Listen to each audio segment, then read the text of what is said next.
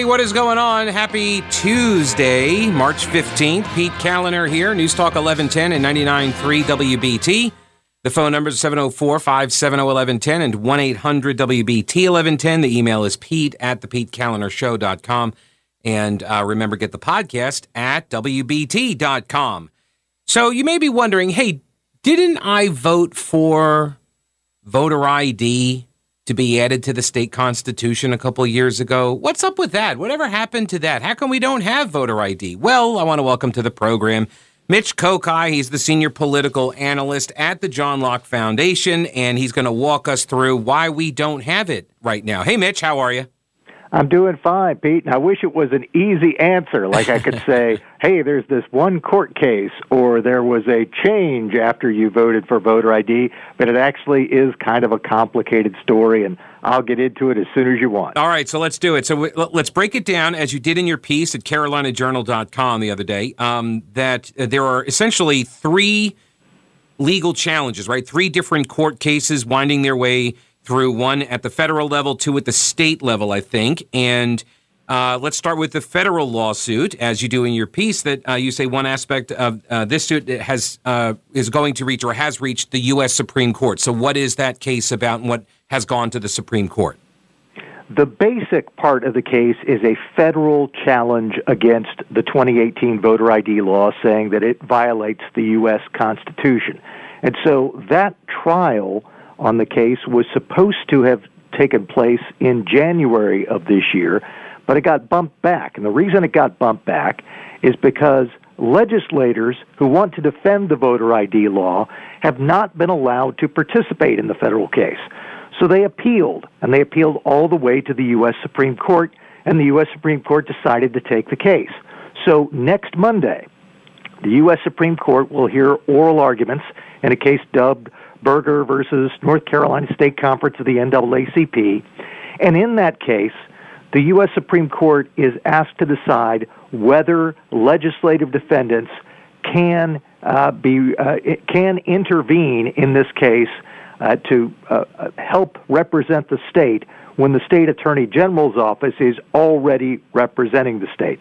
The argument from the legislative defendants is that the uh, Attorney General is not representing the same interests as the legislative defendants would represent, and so they should be allowed to participate. Now, this is, you, you could say uh, that this is a case of the Republican legislature and a Democratic Attorney General being on different sides of the issue, but the argument is a little bit more nuanced than that, in that the legislators are saying, look, the Attorney General is representing the State Board of Elections in this case.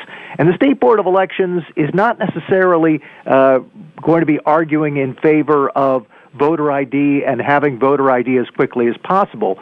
The State Board of Elections just wants to be sure that there are election rules in place that are clear during the time of the election process. That's a little bit different than the interest of the legislature, which passed this law and wants to see voter I D implemented as quickly as possible. So the Supreme Court will hear oral arguments. We should expect that sometime before the Supreme Court ends its term, you know, in late June or thereabouts, we'll hear a ruling. And then the federal trial on the voter I D law will take place at some point after that. Now, at this point, at the federal level, there is nothing that is impeding voter I D, because uh, Judge Loretta Biggs, when she initially heard hearing uh, about this case, put in an injunction, but then a year later, the U S Fourth Circuit Court of Appeals got rid of that injunction. So there's no federal impediment right now to voter I D, although there could be, depending on the outcome of Judge Biggs' hearing in a trial, which will take place after the U S Supreme Court rules. But as you alluded to, there are two other cases at the state level to deal with this. I'm going to deal with one really quickly because it doesn't really block voter I D, but it does potentially block how quickly the General Assembly will have to move forward on voter I D in the future. And that's because there's a case, the state Supreme Court has already heard oral arguments in this case back on February fourteenth. That's challenging the twenty eighteen state constitutional amendment that you alluded to at the very top of the interview. People voted in twenty eighteen and by a very significant margin, somewhere in the neighborhood of fifty-five percent to forty-five percent, said, yes, we want to enshrine voter I D in the state constitution. The voter I D law that was passed in twenty eighteen came after that amendment to implement the amendment. Well, there's a, a court challenge launched by the N double A C P that says there was a usurper General Assembly based on gerrymandered legislative districts, and they shouldn't have even been able to put the amendment on the ballot.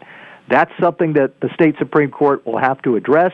If the state Supreme Court decides to throw out the constitutional amendment, it wouldn't affect the law, but it would potentially limit how quickly the General Assembly would try to go about putting voter I D in place, because the amendment says we have to have voter I D. If there's no amendment, then we don't have to have voter I D, and that could change the calculus at the General Assembly. The final suit, and the one that right now is the one that blocks voter I D, is a state-level challenge to the twenty eighteen law. That challenge went before a three-judge Superior Court panel, and last September, that panel ruled two to one. Two Democrats ruled against voter I D. One Republican judge dissented, but they threw out the voter I D law. The case was supposed to go to the Court of Appeals, but the plaintiffs in the case, the ones who won, have asked the state Supreme Court to bypass the Court of Appeals and take the case themselves. The state Supreme Court has agreed, and right now all sides in the case are preparing their written arguments for the state Supreme Court. So that's basically right now the case that will decide if and when we get voter I D. So depending on how these cases develop, I mean, I don't know if we get clarity until all three of them get settled. And it's, if the strategy is to just run the clock out for as long as possible, um, because there is already U S Supreme Court precedence on voter I D, and our law was crafted to be like the most liberal type of voter I D law in the land. So I'm not exactly sure how you could block it aside from that usurper argument. Yeah, the, the usurper argument deals with the constitutional amendment, so it wouldn't throw out the law itself. But if the amendment is thrown out, then the General Assembly is under no obligation to come up with a law that complies with the amendment. And if the law ends up getting thrown out, uh, the General Assembly might have less interest, or at least a less interest in doing something very quickly about it, because they won't have the amendment staring them in the face. Now, you, you mentioned about running out the clock. One of the interesting pieces of this is the uh, the activity that's taking place with the state-level voter I D trial. As I mentioned earlier, the plaintiffs, the ones challenging voter I D, they won. Uh, they should be the ones who don't want anything to happen. Right. The, the defendants appealed to the state court of appeals, but the plaintiffs who won said, no, let's not have the appeals court do it. Let's have the state Supreme Court look at this. And one of the arguments that people are uh, who are, have been watching this very closely are saying is, look, the reason this is happening on a quick timetable for the plaintiffs is they want the state Supreme Court to rule while there's still a four three Democratic majority on the state Supreme Court. Two seats are up on the state Supreme Court for election this year. It's entirely possible that it could flip from four three Democrat to four three or even five two Republican, and the political calculus might change. That's why a lot of people are saying that the people who don't want voter I D want the state Supreme Court to rule against it this year. Well, yes, I think that's obvious. All right. Uh, Mitch Kokai, senior political analyst for the John Locke Foundation. You can read all of the details about what he's just uh, covered here at carolina journal dot com. Mitch, good to talk with you. Thanks for your uh, your time today. Appreciate it. Thanks so much, Pete. Have a good afternoon. All right. You too. Take care.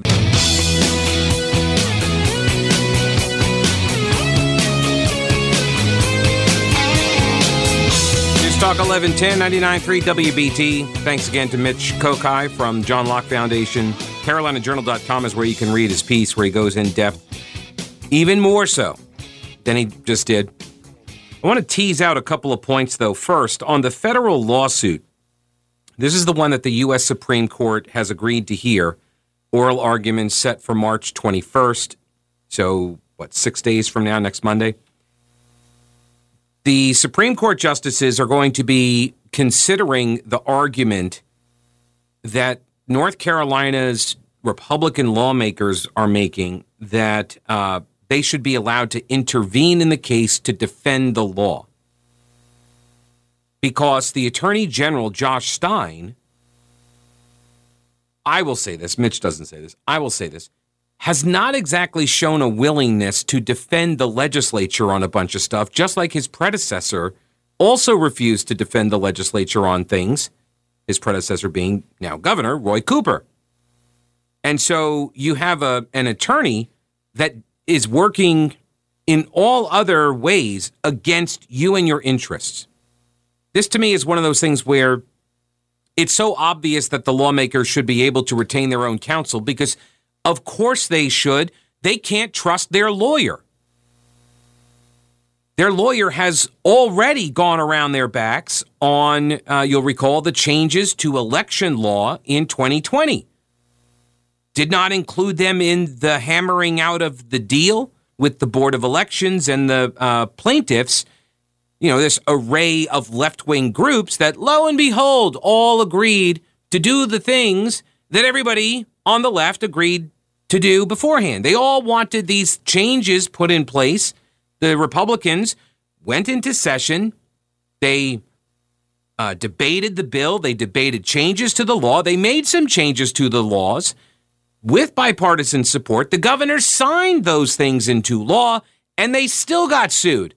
And then Stein still cut a deal. And just so happened to give Karen Brinson Bell, the hack that is in charge of the State Board of Elections, the executive director, um, they gave uh, they gave her what she wanted. And she had been asking for these expansions of absentee ballot rules and stuff, and she wanted more. She got smacked down on a couple of them in the court. Doesn't matter. Point is, they can't trust their lawyer, Josh Stein. I don't understand how somebody can behave like this as a lawyer and not get disbarred. I really don't. Um, there's also the argument Mitch uh, uh, touched on briefly there as well, that the Board of Elections is part of this case. And the Board of Elections is not really interested in voter I D. I mean, yes, the Board of Elections is against voter I D. The members are against it. They are majority Democrat. Remember, they were appointed by Democratic Governor Roy Cooper. And Roy Cooper sued in or- the legislature in order to get the system uh, put back to where it was, the status quo. Because the legislature, you'll recall, changed the makeup of the Board of Elections to make it more bipartisan, to make sure that there was an equal number of Republicans and Democrats, appointments from the, the legislature and the governor and such. And Roy Cooper sued, essentially demanding that the status quo be maintained and he get to appoint the majority of uh, people onto the uh, boards of elections at every level, county level and state level. That's why all of our boards of election in this state are controlled by Democrats, because that's what he sued to maintain. But I'm supposed to believe there was an apolitical reason for that, right? I'm supposed to believe that Roy Cooper is not motivated by politics whatsoever, saw no political benefit to keeping the boards of election under a partisan domination, partisan controlling uh, mechanism. You want me to believe that? No, I don't believe that. They wanted to maintain control of the of the boards. And so the Board of Elections may be comprised of people that uh, that don't want voter I D implemented personally, their personal views, but they will tell you, we would never let our personal views influence these types of decisions. We are simply in this case uh, just because we need to, you know, make sure that we are administering the elections uh, as smoothly as possible. And so that's why, uh, that's our only interest. Okay, so let's take them at face value. That's their only interest. Why would Josh Stein, as the representative for the Board of Elections in that case, why would he make a good lawyer in defense of the law? Because the Board of Elections' interest, if we give them the benefit of the doubt, we believe them, right? Their interest is only that the elections run smoothly. And so what exactly is their interest now? What exactly would Josh Stein be arguing in defense of the voter I D? In fact, you should argue against voter I D because that's an extra layer of, you know, administration, bureaucracy, training, voter education. So it's easier to conduct an election under the status quo. So their interests are not aligned with the legislature on this. And so to me, it's pretty obvious that yes, of course, the lawmakers should be able to hire their own lawyer to defend the law that was passed by we the people, the voters, fifty-five, forty-five percent. We we passed it. We wanted voter I D, and then they wrote a law that is the most liberal voter I D law in the land. And it's still not good enough. It's still not good enough for the Sue Till Blue crowd. All right, I'll get into the other two cases here um, and then uh, uh, kind of tie this into the larger issue facing the Democratic Party's uh, priority now, which is save the governors. Roy Cooper's in charge of that. The apolitical Roy Cooper.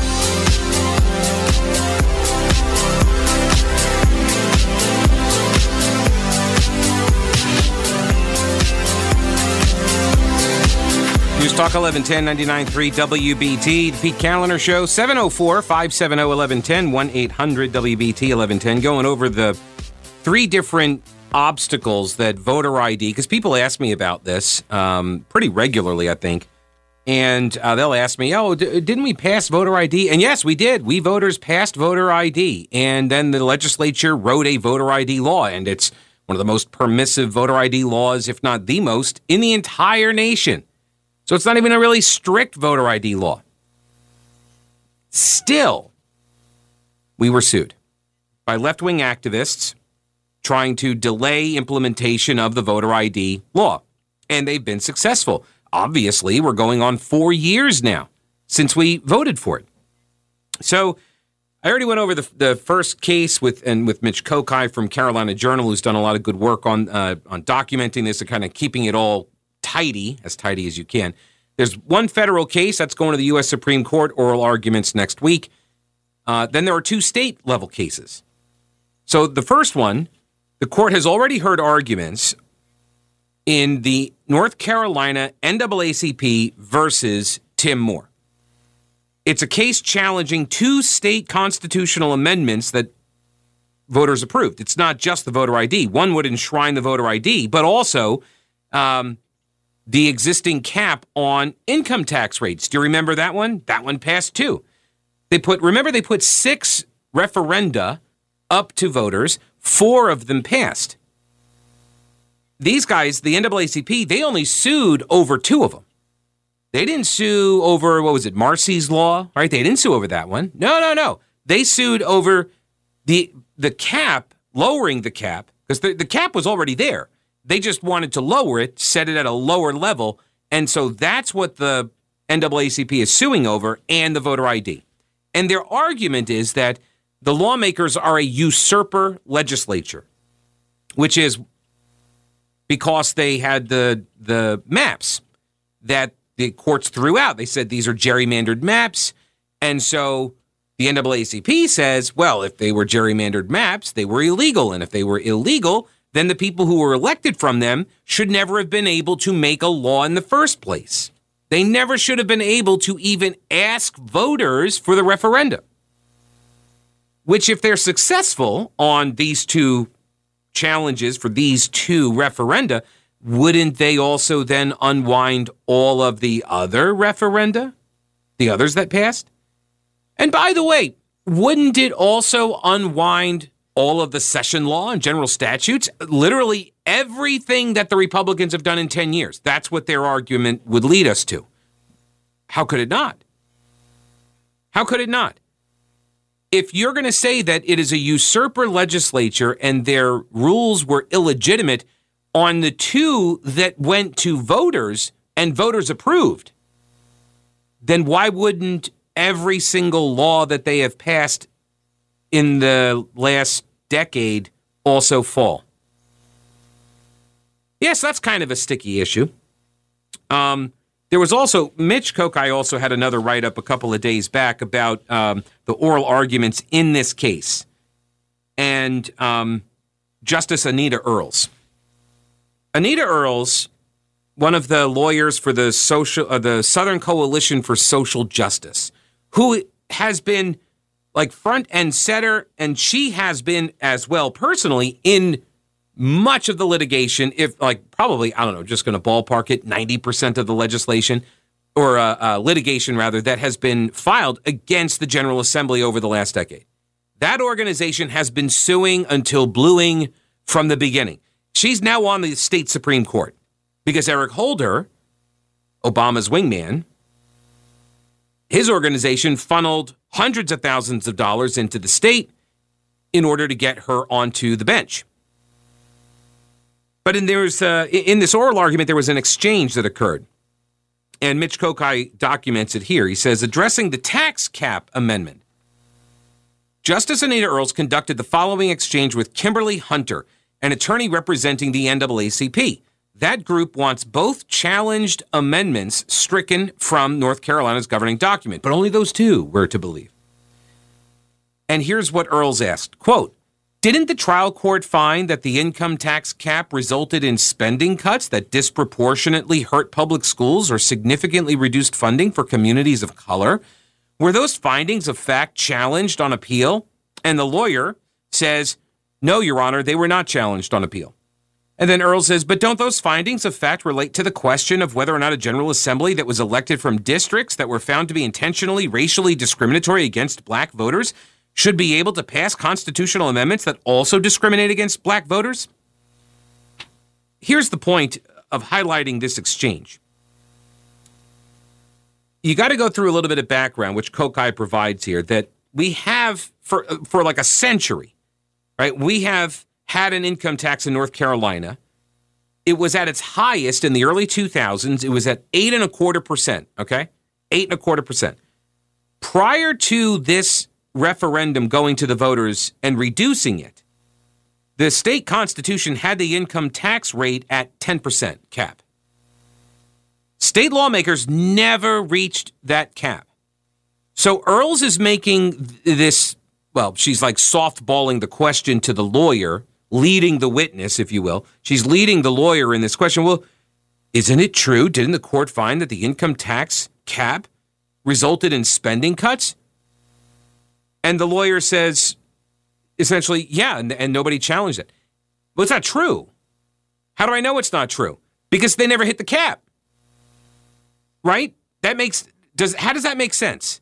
How does it make sense to say that you still have one and a one and three quarters percent room under the cap that you never go up to, and then argue that you were limited by the cap? You were not limited by the cap. They did not cut spending because of the income tax cap in the two thousands. And by the way, those were Democrats that did that. Democrats were the ones that raised the rates to eight and a quarter percent. Then Republicans win on maps that Democrats drew, by the way, in twenty ten. They take over. They start enacting sweeping tax reform, which I always point this out as well, that Democratic lawmakers used to tell me in interviews that, yes, we need to overhaul our tax system because it was based on a on an agrarian and uh, heavy manufacturing type of system that no longer applies. We're now more service-oriented, and we've seen a lot of growth, and there needs to be an overhaul of the tax system. But they could never get any kind of traction in changing the system. Republicans come in. They start doing tax reform in twenty thirteen. They got rid of the multi-tier income tax system, and they do a single flat tax, a flat income tax. And uh, for that year, it was just under five point five percent. And what we voted on in twenty eighteen, a couple of years later, was taking the cap from ten percent down to seven percent. So once again, the level of spending at that flat rate still below the seven percent cap. So they never went above the cap either. So they made the move to lower the income tax rate before they made the move to lower the cap. So once again, another piece of evidence that proves Earls and the lawyer for the N double A C P, they're either gaslighting, they're uninformed, or they think everybody else isn't paying attention to these arguments. I don't know what else. Uh, I, I just, I don't know what else it could be.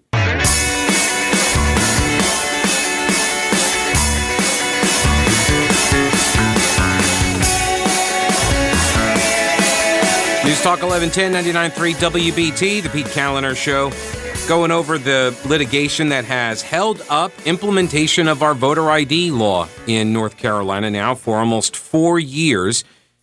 Uh, there's the federal case. There are two state-level cases. Uh, I'm talking about the one that the N double A C P, the state chapter, filed against the legislature. And that, that one has already gone through oral arguments. And in that exchange that I was talking about earlier, Earls, the, one of the Supreme Court justices, Anita Earls, formerly of the Southern Coalition for Social Justice, one of the main suers in, well, that doesn't sound right. Uh, one of the main litigation teams, let's say, organizations that has been suing the state legislature since Republicans took over.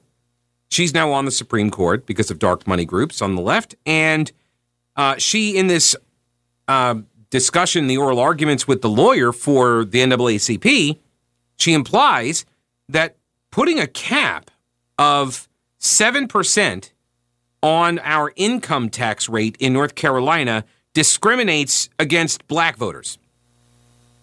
That this is somehow discriminatory against black voters. Mind you, the income tax cap already exists in North Carolina. Not to mention, it had already been changed once before. Yeah, like decades prior, I want to say it was in like the fifties or something, and they already changed it.